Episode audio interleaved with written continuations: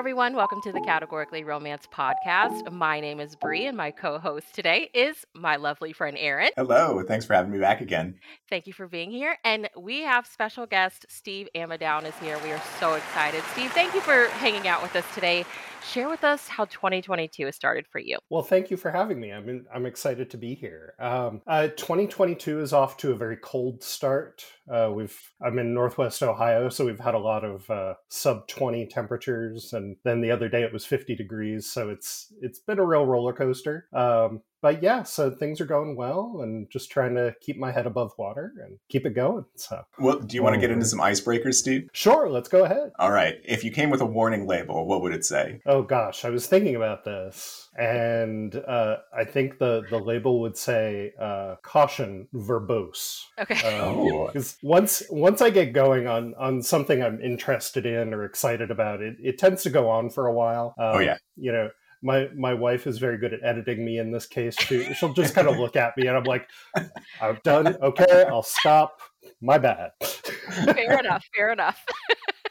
Well, that's all right because it works perfect for a podcast where we just It need does, we just yeah. need talking. So yeah, Yeah. We're, we're glad to have you.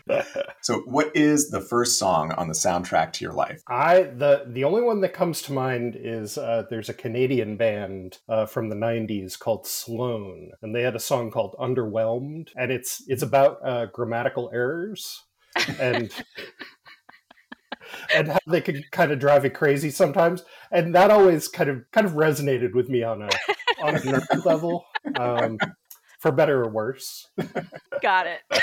yeah, I love it. So, what was the first job you had? Ooh, um, let's see. So I would say the first job I had was probably as a paperboy. Um, Oh, this yeah. was, you know, probably early 80s. I would have been 11 or 12 years old and literally getting on my bicycle with a bag full of newspapers, like old school, uh, you know, throwing them at people's doors, that kind of thing. Um, it taught me a lot about uh, exercise because it was, Yeah. you know, it was maybe a three or four mile route up and down hills and uh, about uh, tipping. Tipping is important when you're a paperboy because you don't get paid a salary; you get sort of a, a percentage of the the tips that you get on a weekly and, and monthly Wow. basis. oh, so it taught me about the importance of tipping. yeah, yeah. Talk about a job that kids have no idea these days probably even existed. It's a lot more rare because now you get it's mostly grown ups in in station wagons. Uh, Yeah. driving the, the newspapers around. So Throwing yeah, it out the window. Yeah. Yep. Oh, Yeah. man. Talk about nostalgia. Uh, just you know, physical newspapers too. Right, Yeah. exactly. Yeah. Yeah, my hometown, the uh, the local newspaper moved from their big building that used to have the printing press and everything, and and now they're like in a little strip mall, Uh-huh. you know, place. That's yeah, that's a lot more common these days. Mhm. Absolutely. All right, what is one of your favorite purchases you've treated yourself to recently? So uh, it's it's not a tangible thing, but I did break down and pay for uh, a month of Peacock so that I could watch the Oh. Olympics. Okay. Uh, and, and and specifically curling. I'm I'm someone who has has done some curling in the past. Oh, really? Um, I don't do it right now because of some injuries and, and health issues. Uh, but it's very relaxing to just sit there and, and listen to the, the stones rumbling down the ice and, you know, uh, enjoying that. So to be able to watch that like two or three times a day, it's, it just was absolutely worth the five ninety nine or whatever it was for a month. So yeah. For a split second, I thought you were going to say so you could watch the new J Lo rom com, but you know, the it Olympics. just- I'm I'm not going to get into it. I haven't watched it yet, but I I'm not either. sure about that one. I don't I'm not sure. And usually the cringier and cheesier the better, but the more that I watch previews for this one, I'm like, this looks really kind of awful. yeah, yeah. I'm, I might have to check it out though, just just for the cringe. Oh, absolutely. You're the guinea pig. Tell us what you All think. right, yeah, yeah, I'll, I'll be the canary in the mine. So we know from your Twitter bio that 80s television is one of your specialties. Share with us some of your favorites, if you will.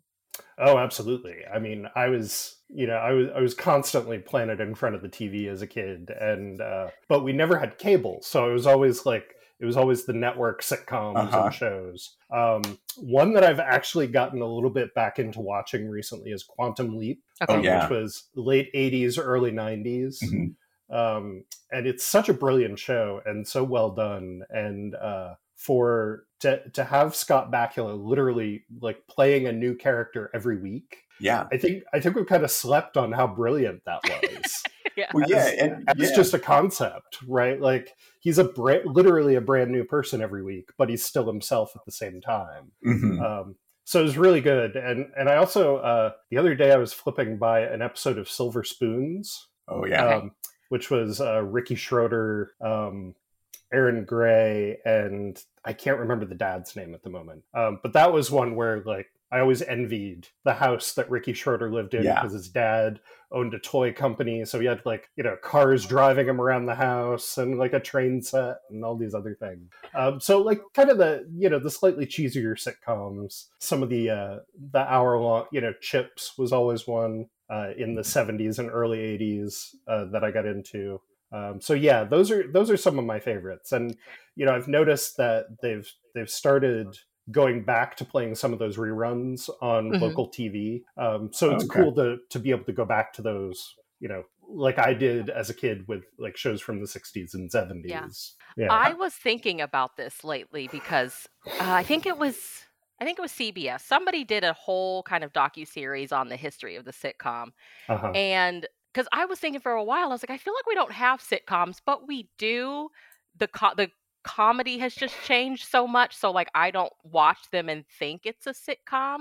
Uh-huh. But when I think of the 80s, I feel like the 80s television really gets overshadowed by 80s movies. Do you feel like that? in a lot of ways I, I think you're right i think that um, which is which is funny because we had like five channels Mhm. and and so everyone watched a lot of the same things but i think Yeah. that in terms of kind of the long term end of it people got way more into the movies and you know the brat pack and and and all of those those things um, Oh, John Hughes. movies yeah exactly and uh you know i think that's had the longer term effect a lot of the a lot of the older tv has not held up well Yeah, um, yeah.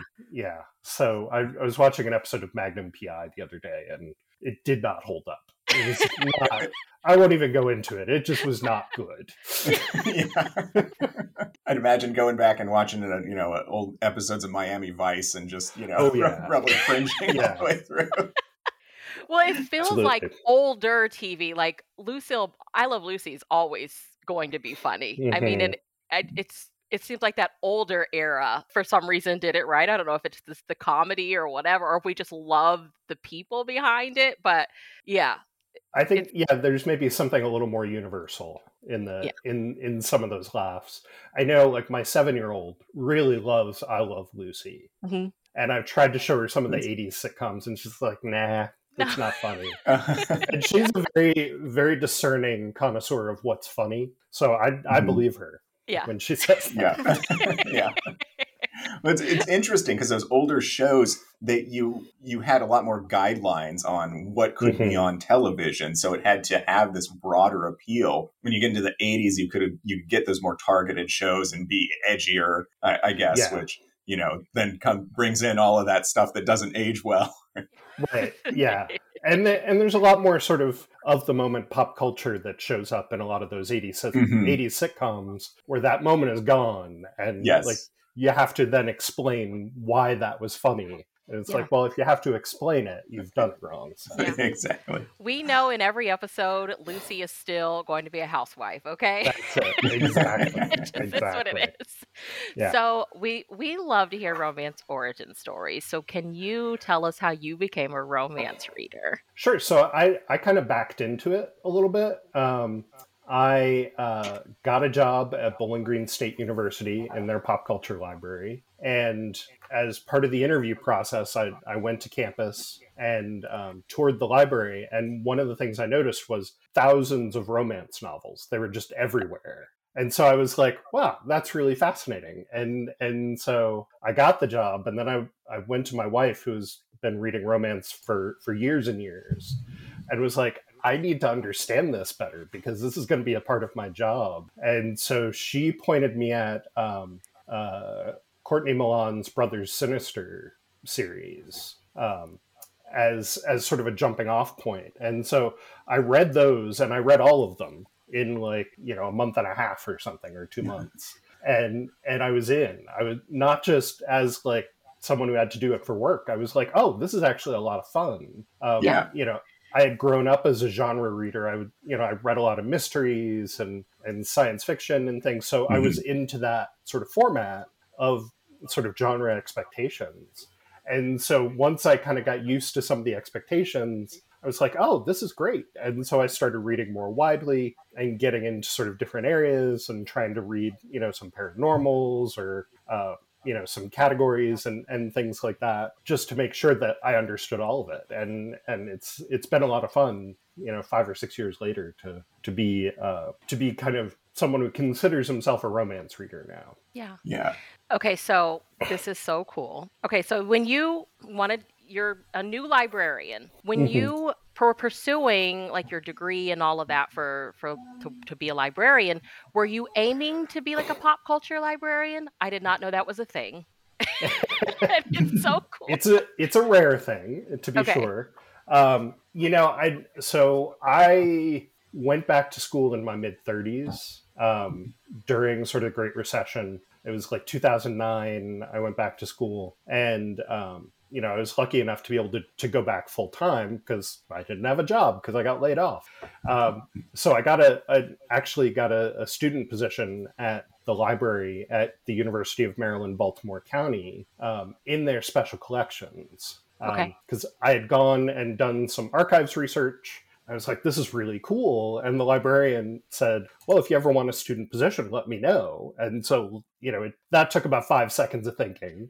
And I was like, yeah, absolutely. Um, so I got into their collections, which, um, you know, UMBC was a school that started in the late 1960s. Um, so they had a special collections that was a little different um, from sort of the, the old book stereotype that you think of when Yeah. you think of sort of a, a university library uh, collection.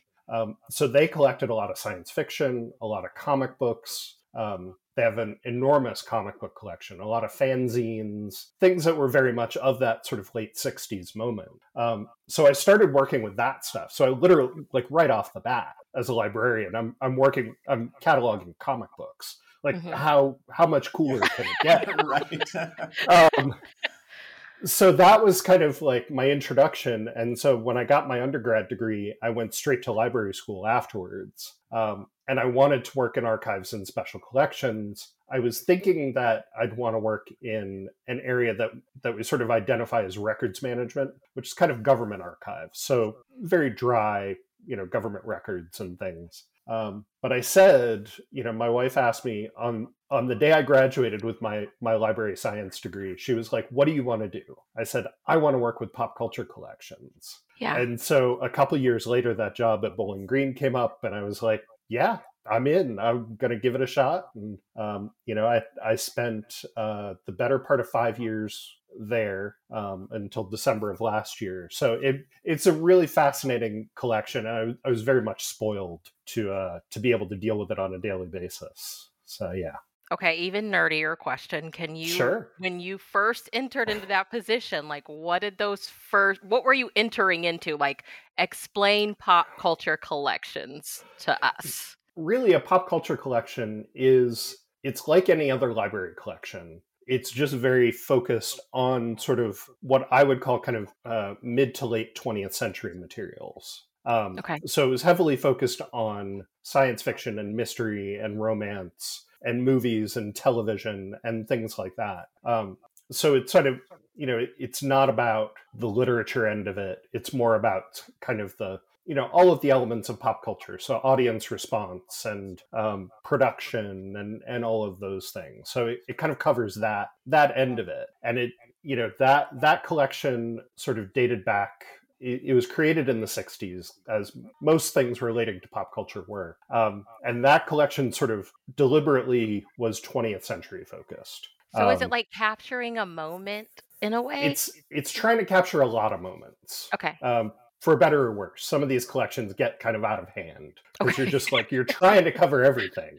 Yeah. Um, you know, like yeah, I mean, you can kind of imagine what a what a collection of thousands of romance novels looks like, right? Yes. So, Yes. so you know, multiply that by a few, and then you're like, oh, this is kind of this overwhelming collection, and it and it would include things like manuscripts. Um, you know, we had a collection of Romantic Times, uh, their photo archive, um, as part of Oh. our collections, and so you know, it was a real, it really spanned the the gamut of of how pop culture was created. So it's really it's focused on that. It's not a lending collection. You know, it's something where researchers go to the physical Wow. place Oh. to, to kind of sit with the things. And it's not because they're valuable per se. It's more like because they're they, they tend it tends to be rare that you can actually find these things. Yeah.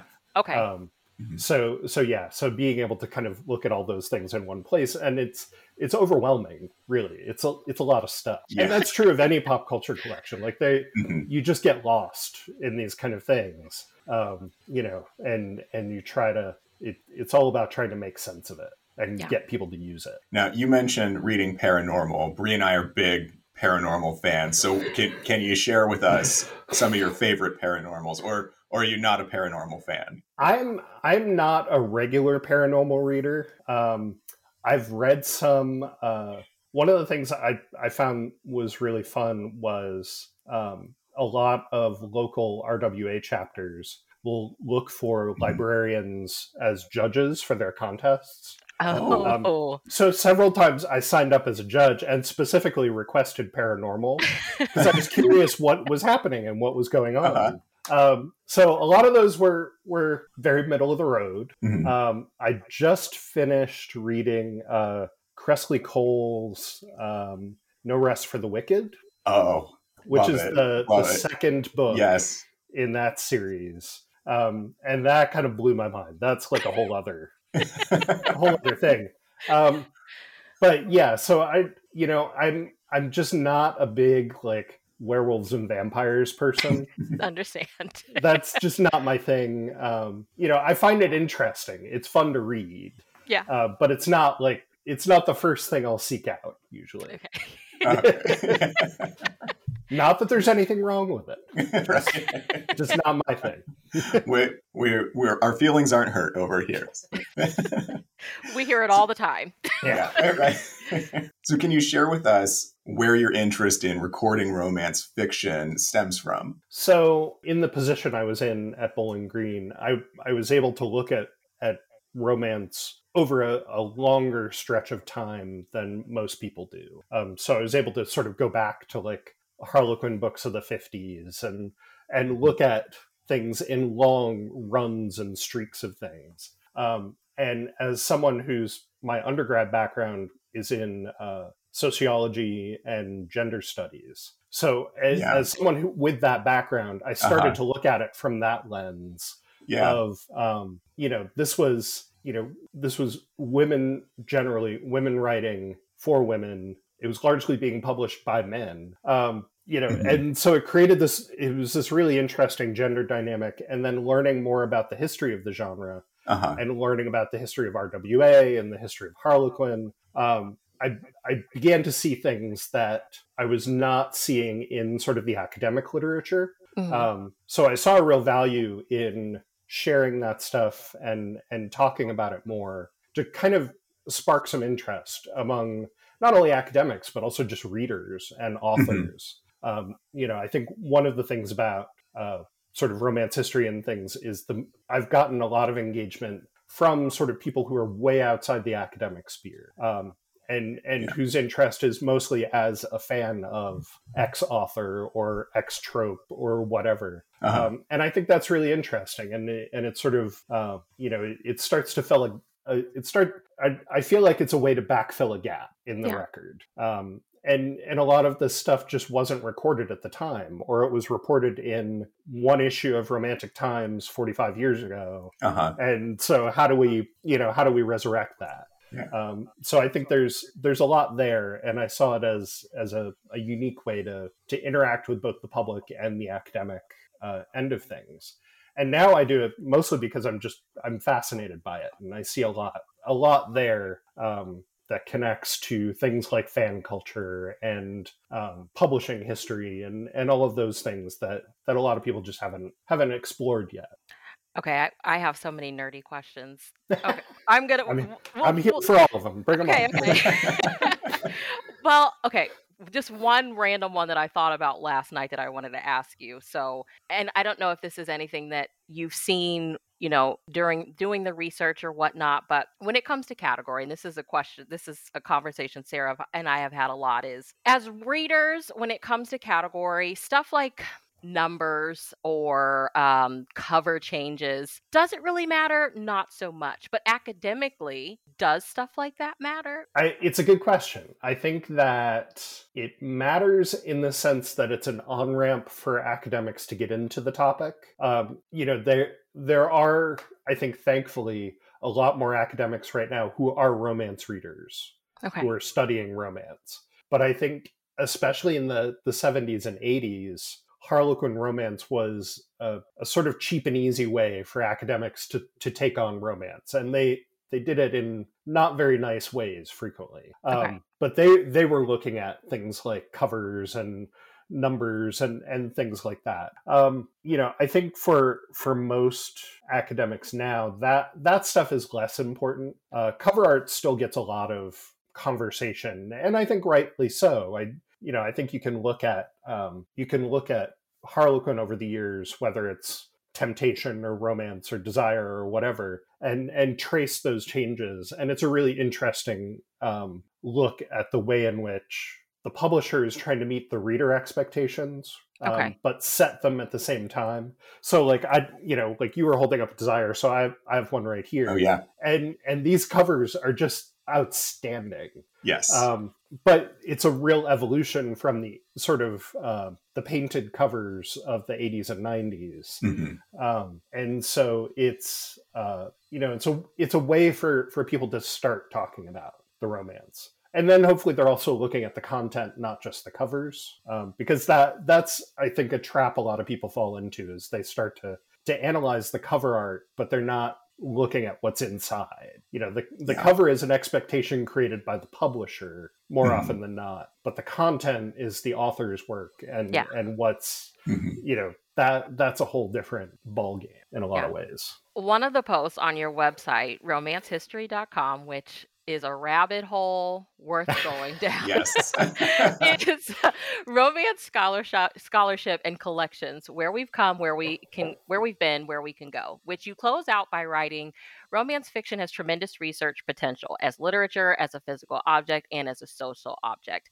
Can you talk about what inspired kind of the writing of this post? And i, I think that it's a really interesting uh, post that makes you think of i mean we we buy the books we read the books and you don't really think of it uh, like outside of that but reading that post it's like it, it really makes you think like there's more to this. There is a history that this belongs to. So can you talk about that post a little bit? Connecting back to the the work at bowling green is being able to look at you know 10 years for example of harlequin presents um, one after the other. You you start to see things and and pick up on on trends and then you map it to well this was 1979 there was massive inflation starting to grow and there were all these concerns about x y and z. Um, you know i think that that romance novels have a real place within uh, the the kind of social uh, landscape of the second half of the 20th century. So, it, and in researching them, you start to get an idea of what you know, especially in sort of the earlier years, what women's expectations were of relationships, and you know how women were starting to to see things like careers and and things like Mhm. that. Um, you know and and in later years you you start to have more male writers you start to have more more queer stories come in that you know again it's it's sort of reflecting society back to itself um, in a mass produced way but in a really interesting way that i think can um, can really unlock some things that that we don't get from sort of kind of bare readings of history right like you know what what Right. someone was spending $10 a month to get six harlequins you know what their expectations were and what they were getting is i think a really interesting thing that that that's very much worthy of study mm-hmm. um, and and so I think you know it's it's something that that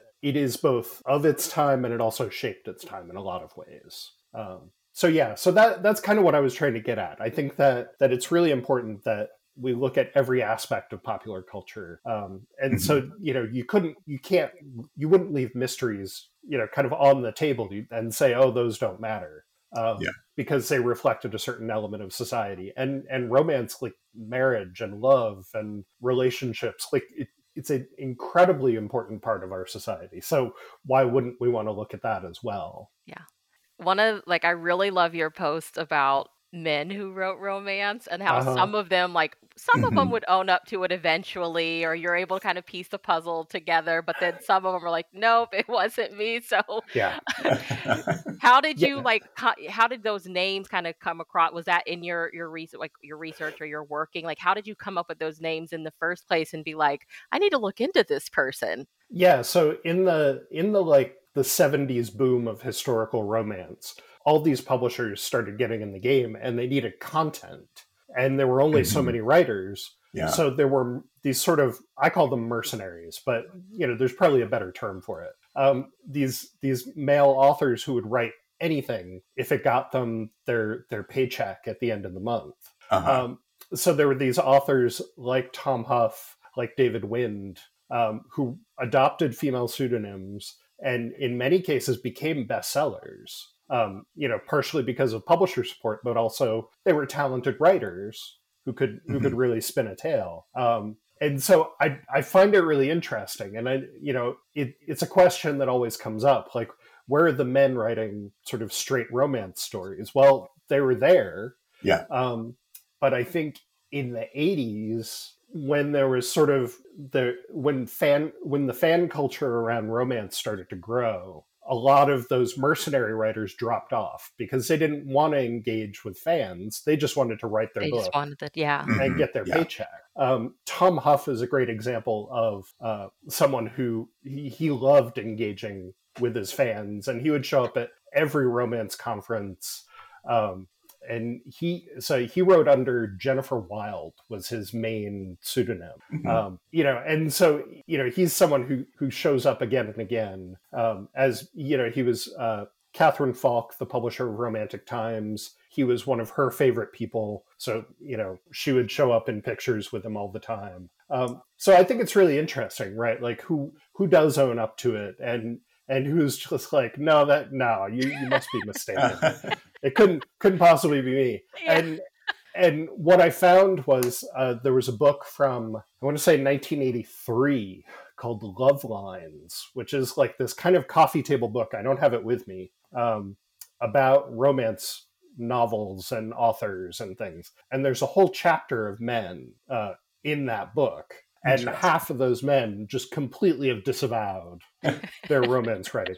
So, like, I'm not trying to out people, but I think it's really mm-hmm. interesting that that sort of dichotomy of of who accepts their past and who like tried to ignore the fact that it existed, even if they admitted yeah. to it once upon a time. Yeah. Mm-hmm. Well, in the in the time of the '80s, there was sort of this, especially in Hollywood, there was a, a big kind of pushback against uh, the the sort of feminist wave like you had arnold schwarzenegger you know really coming into his stardom and everything. So it must have been a difficult time as you know as just a male to even admit to yeah i, I write romance books. It it was probably I, I, I don't know. That's just me making an assumption. Well and and yeah i mean some of the some of those guys were very macho. Um you know they also wrote sort of soldier of fortune books and you know mystery novels and and things so they thought themselves uh, to be very serious writers um, and romance you know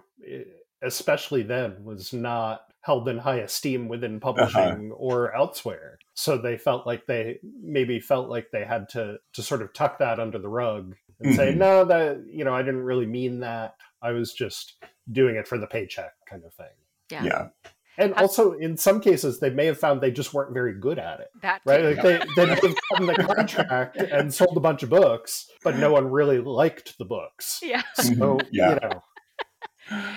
So has there been, I mean, either male or female or what, you know, have has there been an author that you've come across for category or just romance specifically that you're like, I didn't know this person wrote. Like I, I remember reading my first Rosam, Rosamunde Pilcher last year, and at the beginning of the book, I learned she wrote for Harlequin Presents under a Uh-huh. pseudonym once upon a time, and I'm like, so many authors secretly wrote category that you may not have known about. Yeah, that's that's a good question. Um, you know, the first first name that always comes to mind is um, Jayne Ann Krentz. Uh, initially wrote for I actually have one of them here. Uh, wrote for Candlelight Ecstasy as Jayne Wow. Castle, um, and wrote a bunch of books for for Candlelight. Um, and of course, you know, has three or four other pseudonyms that she's used over the years. Um, but she is someone who who became really huge off of category, but you know is kind of in a very different league now. Is writing much longer books, much you know much different subjects. Um, you know, Nora Roberts is always one that comes up as, as someone. Um, you know, I think I think it's really interesting to kind of yeah get your get your bearings with some of these people and see. Um, Kay Hooper is Mhm. someone who writes sort of uh, mystery and and suspense novels now, but started as a category writer. Um, so yeah, there's a lot of there's a lot of people who who cut their teeth, especially in the early to mid '80s. You know, romance was where the money was as an author. You know, every publisher had a line or five, and they they needed that content, Yeah. so they would pay you know pay up front. Um, and you know, at forty or fifty thousand words, they could crank it out and Yeah. and not have to worry about it. So Uh-huh. I'm still shocked when I think about like Debbie Macomber started out writing Uh-huh. category romance. this is she, Debbie yeah, she was she was one of the earliest uh, silhouette writers. Yeah. Mhm. Um, so yeah, yeah, the, all those names kind of pop up now and again. Um, Heather Graham, you know, Oh, yeah. writing as Shannon Drake, and and some of those those names that pop up. Fascinating. How would you define category romance to someone that's unfamiliar with it? So I think you know most people when they think about category romance, they think about length. Um, Mhm. So you're in that sort of 40 to 60,000 word frame there you know obviously there are ones that go longer Mhm. um, but it's kind of that 175 to 200 pages um, they tend to be uh, they tend to be written on trend i always think of it that or at least that's how i think about it Yeah. they're written sort of according to things that are going on in the world um, Mhm. in a lot of ways, or things that readers expect. Because again, you know, if you're Harlequin, especially in the 80s, you're sending out six a month. You've got to like make sure that people read them and keep their subscription going. Yeah. Um, so yeah, so that that's sort of those are the things I think about. You know, now with Harlequin um, titles, you you get in the title exactly what you're going to get in the book. Yeah. which is I think a really interesting development. Um, that started in kind of the '90s, Mhm. especially with secret baby books. Um, Yeah. when- we get a lot it of was a yeah, and and when it was going to be a secret baby book, there was always secret baby in the title Uh-huh. because they knew there were some feelings around those. Um, you now know, you now- just probably see a pregnant heroine on the cover. right exactly Yeah. yeah. and it's you know his you know his pregnant princess secret baby Mhm. or something you know something like that that's very descriptive um that that sort of is is not maybe as artful as old titles would have been but it's it's certainly there's an expectation of what the reader is going to get and they're going to get it um you know they're usually written according to a tip sheet um, I don't know if that's changed. I know that was certainly the case in the 80s and 90s, um, where the publisher would have kind of a list. This is, Mhm. you know, this is how long we want it to be. This is when we want the first kiss to happen. You know, this is, you know, there's no this, this, or this. There is this, this, and this. Um, Okay. so they they're not formulaic in the way that I think some people think they are, but they Uh-huh. also tend to seem they tend to to go along s- similar arcs. Mhm. You know, the books are all carry along cer- certain arcs. There's always a dark moment. There's always you know Mhm. a, a reconciliation. Um, you know that kind of thing. So that that's how I usually think about categories. This is a conversation that Sarah and I have a lot because when we started the, the podcast, Harlequin was it category wise Right. for us. That's what we knew. And as we were doing more interviews, even you know the authors we were like we were speaking with were like, you need to look at Tule, you need to look at Entangled, and so we started you know reading. We realized a lot of these books we had read and we didn't know that they were category. Right. And so eh, we have this conversation a lot of like, definitions of things. Like, because this is what a definition online says is category romance, and here's this specific publisher that kind of does that to the T. You get so many books a month. They are numbered on the spine, depending on the line. There are some that don't. Um, you know, they it fits it to the T. Does that mindset of this is the way we've always done it, so this is the correct way? Is that kind of where we're falling into versus these other publishing houses where it's not necessarily, you're not buying it for the line, you're buying it more for the author name? Mm-hmm. Does that, I, I, it's just, I think it's this conversation of like, is category changing? Is category romance something that can really change or is Mhm. it the definition is out there and this specific house has figured out the formula to make it work and this is just something that's claiming to do the thing does that make mean, sense Yeah, I think I think the the definition hmm, the definition has changed, but not not in a dramatic way. okay Um, you know, I think that once ebooks became popular and Harlequin was an early adopter of ebooks, um, you know, it became a little looser. It wasn't, you know, it wasn't as reliant on those six book six books a month, but they kept that structure, and and other companies have kind of followed that structure. Um, you know, since the 70s, really. You know, Harlequin kind of adopted its what we understand as a category structure really in this in the early 70s with building a subscription list and then uh, you know creating that sort of subscription six book a month model where people just it just came to your door and it's so convenient and you don't have to go to the store. Mhm. and then you know harlequin was an early sort of uh, uh, you know data harvester in a lot of ways because then they could they also had your name on a subscription list that they could sell to another company. Um, and that was very successful. So everybody kind of copied that uh, whether it was dell or Berkley or um, you know there's uh, there's a publisher who was around for a brief time in the early 90s uh, it was um, the name of the line was metro. Okay. Um, it, and it was it was a very short-lived thing, but it was created by a company that sold um, uh, hosiery through the mail. So they've sold like pantyhose and, and stockings through the mail, but they also but they also created a publishing company as you do that ran on the same model because they were like, well, we already do this. Why not just do this and what as well? And in fact, um, Suzanne Brockmann, her first book, Future Perfect, uh, was with that company, and it was the very last book that company uh, published before it collapsed. First and last no okay It was her first, their Okay, okay. last. Um, you know so it- it's this really in, there's this really interesting history of these companies saying oh this is an easy way to make a dollar and then discovering it wasn't quite that easy Okay. Okay. So for the library, with a lot of romance being digital first now, does that Mhm. change anything for you all? ooh um, it's it's a lot harder to collect digital books um, especially because the publishers don't want you to collect digital books. Okay. so as as librarians it's it's a lot more difficult uh, to to look at that in a in a long term way. Um, you know when i when i was at bowling green that was that was it was just something we didn't talk about.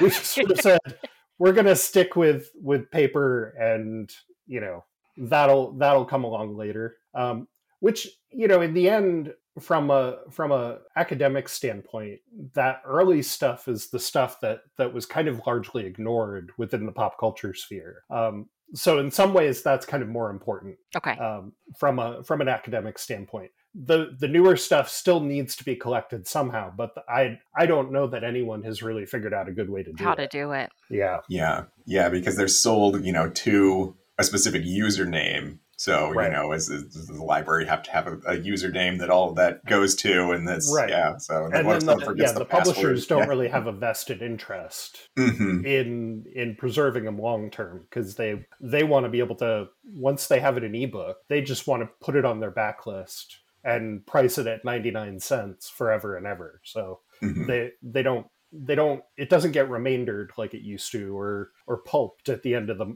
end of the month it just sort of moves from the front to the back Uh-huh. Now, you were talking about the titles telling you what's in the name of the book or what's what's in the book, what kind of story you're going to get, and that's interesting right. because I have an old Charlotte Lamb presents that's just called for adults only, and, and, I hadn't even thought about it. I'm just like, I have no idea what this is about. Why, why, why do I even crack this? yeah, absolutely. There, there's um, oh, I forget who the author was, but there's one like Video Vixen. Uh-huh. What's that telling me? I don't know. um, you know, the one thing I will say that this uh, Jayne Castle, her first book was called Gentle Pirate, and it oh. does feature the male main character uh, does have a hook for a hand. Um, so he's actually he's one of the first disabled characters I've ever run into in a contemporary. Yeah, but that that is one where like okay, you now I understand. Ah, pirate. I get what you were going for. um, but it was much more much more artful. They would they would also frequently get based on pop culture references. Oh, um, okay. you know, I I could I could see a book being called like an officer and a gentleman or some yeah. you know like it, yeah. it would be like some pull on on a popular movie or a popular book you know popular TV show title or something. Oh, like we uh, read uh, Natural Blonde Instinct by Jill Shalvis, and that felt very legally yeah. blonde. Sure, came out like yeah. two years later, so absolutely, yeah. Um, so yeah, so and and I have a couple of like the so this is uh, I have uh, Eva Rutland um, wrote for Harlequin Regency, in okay. the early uh-huh. 90s and one of my favorites of hers is called the willful lady okay and and you can tell that the lady is willful because she's a redhead in the story um, but this cover also features a brightly colored parrot and like the male main character is falling down um, it's it's like it's one of those covers that just has all this motion in it yeah. Um, but like the title tells you very little except that there is a lady and she's uh-huh. willful um, yeah so it, it's a very different it's a very different model, but it again goes to that sort of um, reader expectation and what what the reader expects to find in a book. And I think it's just gotten to that kind of uh, it's not clickbait, but it's it's kind of in that league of uh-huh. I know now exactly what's in this yeah. book, and it is my it is my trope, so I'm going for it. They just fuel the the mood readers out there. Like, yeah, absolutely. You know, if you don't, if you're not in the mood for Secret Baby, Snowbound, and a princess, right. then don't yeah. pick this up. right. Yeah, and and I think that's the thing about category is it's always been more science than art in a lot of ways. Is that it, it was created to sell books, but the book wasn't as important as the package. Um, and okay. this was certainly true for Harlequin, where they were more focused on having a nice cover, you know, having a nice size for the book so it could fit in a in a purse or or whatever. Um, and then they were really concerned about what the what the inner contents were. So that that's always been sort of the push pull of category is you know you were kind of in in a lot of a lot of times in the early 80s you were kind of lucky if you got a really good book out of it mm-hmm. what was more important was that you got six books you got the six you know they were uh-huh. they were going for volume yeah um, you know you had there were examples like uh, nora roberts first book Irish Thoroughbred is one of the few categories I've I've uncovered that actually had multiple printings. Okay. In oh. its original package. Mm-hmm. So it wasn't that it got reformatted for some new line. It was just it had so much demand they just kept printing it um, okay. over the course of like four or five years. So that was really unusual at the at that time. That was uh-huh. that was kind of how they knew Nora Roberts was the superstar. Was people really wanted that first book again? And yeah. didn't she hear a no from like somebody else? And I'm like, who that, was the editor that said no to Nora Roberts? that that is the classic story. Is um, there were all these American writers in the late '70s who decided they wanted to write for Mills and Boon, which you know Mills and Boon is the UK version, Harlequin is the the Canadian version. Um, and so they submitted their manuscripts, and they were all told. Um, Jayne Ann Krentz tells the story as well. A couple others that I've heard um, that they already had their American writer. They Janet had Janet Dailey. Dailey, so that's all they needed. Um, Is she the so, like fifty states writer? Yes. Okay. Okay. Yeah. Um, so she started writing for Mills and Boon in '76 I wrote a whole blog post about this. I can't remember the details. So You did, and I thought about because I was sent a book, a new book by her. It had to be like two years ago, and I'm just Ugh. all excited, like, oh, I read my first Janet Dailey, and then I learned like Janet Dailey's been gone from us for a while now, and I'm like, yeah, okay, maybe they just reprinted it, but like a family member of hers like tweeted at me. It was weird. it's they're brand new books written Okay. by somebody else. okay, okay, Okay. Um, no one knows for certain who the ghostwriter is.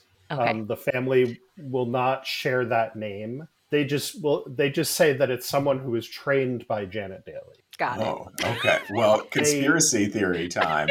I will leave the conspiracy theories out of this. But she was the one trouble. American writer for a while. She was. Um, she wrote, um, and it's interesting because she wrote, I, I want to say, eight titles for Mills and Boon in the UK before they even brought her to North America. Um, so yeah, she was she was their American writer, and so when Simon and Schuster created uh, Silhouette, Mhm. they snapped up all the American writers who'd been rejected by Harlequin. Okay. and that's how they ended up with Nora Roberts and Debbie Macomber and and some of these other ones. Um, and they they just went gangbusters, and eventually uh, Janet Dailey moved to Silhouette as well. So Look at that, coming Yeah. full circle. Yeah. I mean, do you have a favorite post of yours that you've written? Because I could just go on and on. There's one in particular that I love, um, and that is your Native American post. oh yeah, that was fascinating. When I first started reading romance, we had a, a small used bookshop here, and it had a huge romance section. And there was always two boxes on the floor of nothing but Native American romances that they were selling for like 25 cents. And this is like 2017, so not that long ago. Right. Um, but reading that post of yours, I was like, oh, I need to get rid of these. I just was buying them like uh, Janelle, Janelle Taylor, I think. Like just Janelle. Taylor, yeah, yeah. Just- I mean that that one I think is really interesting because it's kind of you know uh, for a long time it was an acceptable form of racism for romance novels because people thought oh they're well researched and you know all of these things um, and and yet they they weren't. They were based on you know they were based on stereotypes. Yeah. and you know even even a seemingly positive stereotype is still a stereotype. Yeah. um, and the fact that you know a lot of these books uh, were still being republished until fairly recently. There are still new ones that pop up every once in a while. Um, you know it's kind of this this wild thing. And i feel like for a lot of readers um, because they're books that were published 20 30 years ago or they're now sort of over in inspirational um, categories or inspirational publishers they sort of fly under the radar for a lot of people. And I think that, you know, I'm not trying to call people out, but I wanted to sort of Mhm. say, hey, like maybe we should think about this. You know, Yeah. is this is this you know who this community wants to be um, and then with what happened last year with the uh, the rwa awards where this this book that was the sort of revisionist history of wounded knee Mhm. uh, wins an inspirational award everyone's like wait a minute Yeah. and, Yeah. and so you know i wrote an article for for library journal about that as well um, where it's kind of like this isn't the first time This Like, isn't is new. not new. Eh, This is not new at all. Um, we've just forgotten about it. Um, so yeah, so I, you know, I think for my blog, I I tend to really enjoy the author focused posts um, that I do. Um, I did one for there's an author named Ruby Saunders um, who was a magazine editor and somehow ended up writing four nurse romances in the 1960s. Um, and was, as far as I know, the only black author to write nurse romances during that time. Hmm. Um, you know, just sort of nudging some of these people to the top of the pile Yeah. so that so that people can kind of look and go oh you know there's there's a longer history of these things than i think uh, because there's really like i the more i study the more i realize like there's nothing new under the sun in romance Yeah. like it's all been done it's just in Mhm. different ways and and we kind of you know generations of readers turn over and people forget you know for Yeah. one reason or another why a thing happened. And then it happens again, and everyone's like, "Oh man, this has never happened before." It's like, well, maybe, maybe not. Um, you know, like plagiarism scandals go back decades and you know there's there's always there's whatever you whenever you see a thing come up it it has definitely happened before Yeah, um, I think so those are the ones the you did too. You had a, a post because Aaron and I both follow like the Write for Harlequin website and on Facebook, and you uh-huh you see aspiring writers every day. And I was looking at you have the post. It was like if you're a writer, these are things that you should keep. And that one of the things that you mentioned is like basically your writing because plagiarism stuff pops up all the time still. And I'm like, damn, you don't really think about, you know, you think I wrote the book, maybe save it on the computer, don't think about it, but you really Mhm. should be holding on to like the most tiny of details because you just never know what's going to happen. Yeah, that that post I did that for uh, American Archives Month, and and it was focused on you know what as an author you should keep for your archives. So you know not everyone's going to end up in an academic archives or whatever, but like you you have created work that you have sold for money. You should hang on to that, right? Like you should hang on to all the pieces of that so that you know if you get the rights back or if someone steals it right like you have evidence that i created this Yeah. um, you know, or like you know scenes that you deleted that you might want to put on your Patreon or whatever. Um, you know, little things like that. I I think people don't really think about uh, you know keeping that work product and and really saving it for posterity, right? Like even if you only write one book, you know, you you might want your grandkids or your great grandkids to know you wrote it. Yeah. So you keep that evidence so that you know you leave your mark. You you've sort of said I was here, I did this thing. Even if I'm not super proud of it because it wasn't a great book or whatever, I still did it and Yeah. and it was important that yeah. you know that people understand that you want to keep this stuff long term. So one of my favorites that it's are actually at the top of your list. It's about the Harlequin mangas, which I actually have holding on to Alex here. I found it at a library sale, but Nice. I-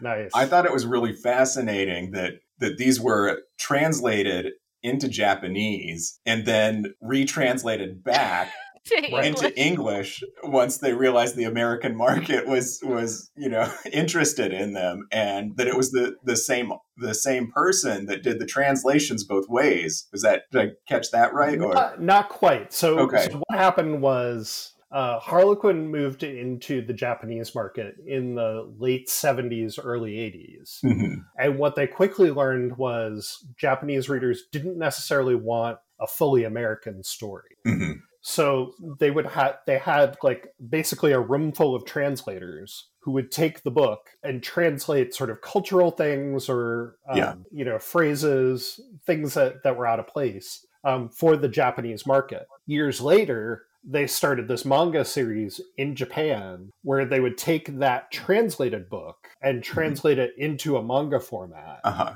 and then and then like you said it came back to america but it was the translated version of the translated manga yeah. that came back and and so for those six dark horse stories um, that that you're talking about they were all translated into english by the same person. Mhm. so there were at least there was the original writer there were the japanese translators Uh-huh. there was the person who adapted it for manga and then there's the person who translated it back to english in the manga. So there's at least four authors. And so it's a really interesting story about translation um, and it's kind of random that you know i happened upon them in in the bowling green collection Uh-huh. and when i left bowling green it was one of the first things i was like i need to buy these for myself Yeah. Yeah. so I managed to I like found all six of these original titles. Um, but of course Harlequin kept doing manga after that. And now it's now it's all digital for the most Yeah. part. Um, but it's an interesting story of like authors kind of losing control of their work. Right? Right. Like they you know, once you've written the book for Harlequin, you've kind of given it up, right? Like Uh-huh. it's now open for interpretation. Um, so it's a really interesting story, and, and it's very it's very complicated to tell. Yeah. Um, so I, I I just found that really fascinating. As, as and as someone who sort of has always been a comic book person as well, it's kind Mhm. of like, oh, okay, this is this is you know combines a number of things in my interest area. So yeah. Yeah. It's a real neat piece of history too. Yeah, absolutely. My first time seeing one, you guys, I thought it was a scam. I was like, Harlequin doesn't do manga. Yeah.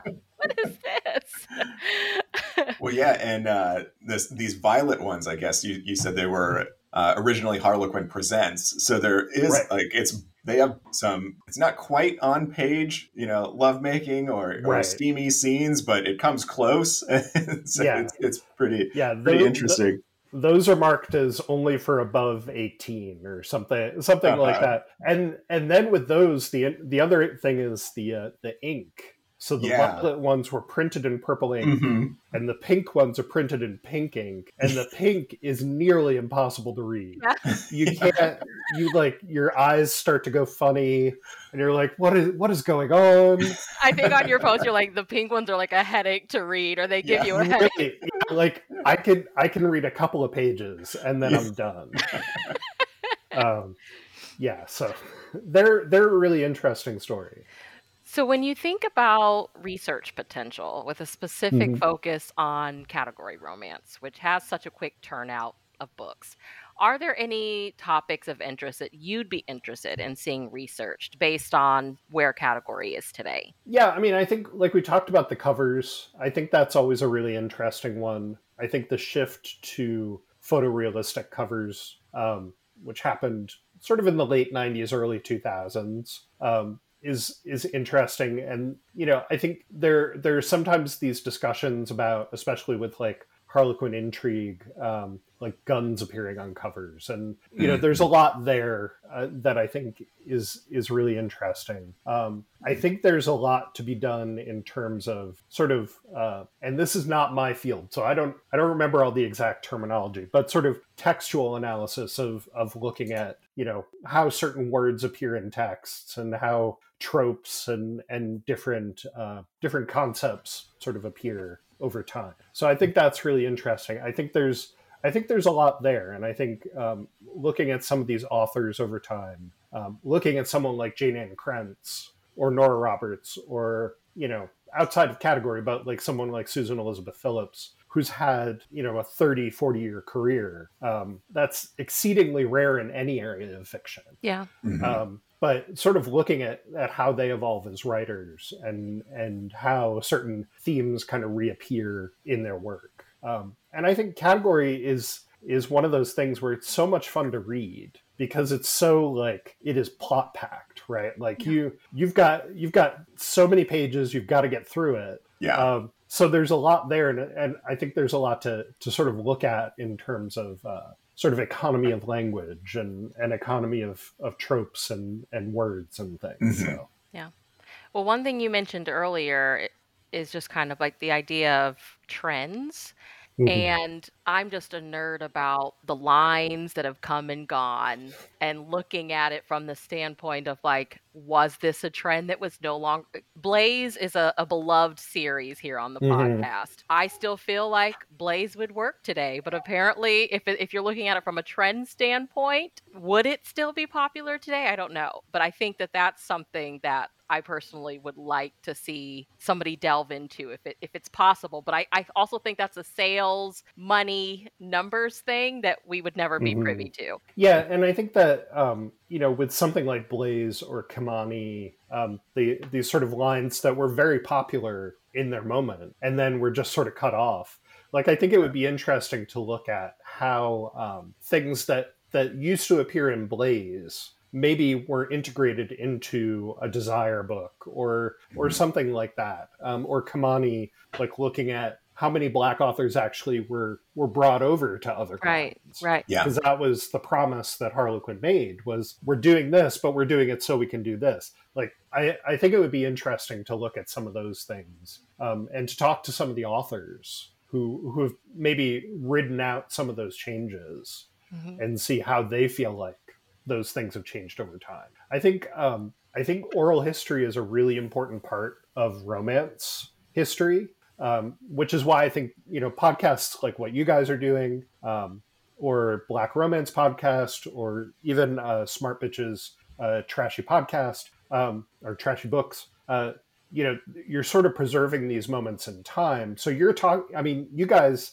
talk to category authors that don't get on other podcasts Mhm. um, you know, and and vice versa with a lot of other things. So I think that that um, you know these podcasts also become a, a, really interesting research area as well in in sort of what gets talked about and who who gets to appear um, and and how in some cases it's the only place some of this some of these stories are told and i think yeah. that's that's really interesting and important and something that that i've kind of tried to push on people like you know you should really look at this podcast over you know 100 episodes and see how that's changed and see you know who got to appear and and who didn't. Yes yeah. So before we get off of here do you have any favorite either category or romance reads that you've read recently that you'd like to shout out or recommend? Yeah so uh, that eva rutland book i mentioned the willful lady um, which is not in print or in ebook. Okay um, but it is available on on eBay and your your mm-hmm. uh, your finer online book retailers. It's a lot of fun to read, and there is a parrot, and the parrot is important, which I think is always right. Like when an animal appears, is it going to be important? Yeah, yeah, um, and it is. Uh, and and the other one, and and this I think I heard Jayne Ann Krentz say that she is trying to bring back a lot of her old Candlelight books as Ooh. ebooks. Um, but Gentle Pirate is just an absolute bonkers ride of a book. Um, it's like there's there's a suspense element, there's danger, there's some really outdated notions of masculinity. there, there's a lot going on there, um, yeah. and it's one of those books where from one page to the next, you're not sure what's going to happen. Like I, I read the whole book and I'm like, I did not realize, I didn't see that coming. Yeah. That, that was not, uh-huh. that was not what I expected. Um, you know, I've also, as I said, I, I enjoy Reese Ryan as a, as a Harlequin Desire author. I think she's really writing some interesting stuff and, um, you know, that, that whole area, I think, you know, I, I tend to dip in and out of category, right? right. Like it's, mm-hmm. it's a good sort of revival type of thing when you're like, I'm in a reading slump you can grab a category of mm-hmm. some description and you're just going to get like 175 pages of just joy like right like you're just you're going to go on a ride and it's fun so. I yeah i just kind of snap them up now and again and and and it's it's a it's always a fun read so. So we basically need to read the eva rutland together and come yes. back and talk about it yeah, absolutely. It's it's a fun book, and and Eva Rutland is a really interesting lady. I've written about her in a few different places. Um, you know, she was a black woman who was blind and also uh, lost her voice, most of her voice, um, to a, a, a, childhood illness. Mm. Um, but she became a, an incredibly popular author of Regency romance, and you know she's a really fascinating lady. Um, but she also is a, a, good writer. Like this is uh, the the Willful Lady is I think her third or fourth uh, Regency, and and you can tell like it's you know it's snappy, it's funny, it's hilarious in in points. Um, yeah, I think anyone who enjoys Regency would would like that. Lastly, where can everybody follow you online? Sure. So uh, my blog is romancehistory.com. It is uh, currently infrequently updated, but I'm I'm working on some things for that. Um, and you can find me on Twitter at Stegan, S T E G A N. You are a must follow on Twitter, just saying. Thank you. Aaron, where can everybody follow you? Uh, you can find me on YouTube at Aaron's Reading Room, and then on Twitter, I am A underscore T A Y 1220. And then you can find me as the Book Brood Adventures on Instagram. Got it. Well, everybody's links will be listed down below. Steve, thank you so much for coming on and talking you, with Steve. us today. We've been so excited. Um, oh, and thank you for having me. thank you.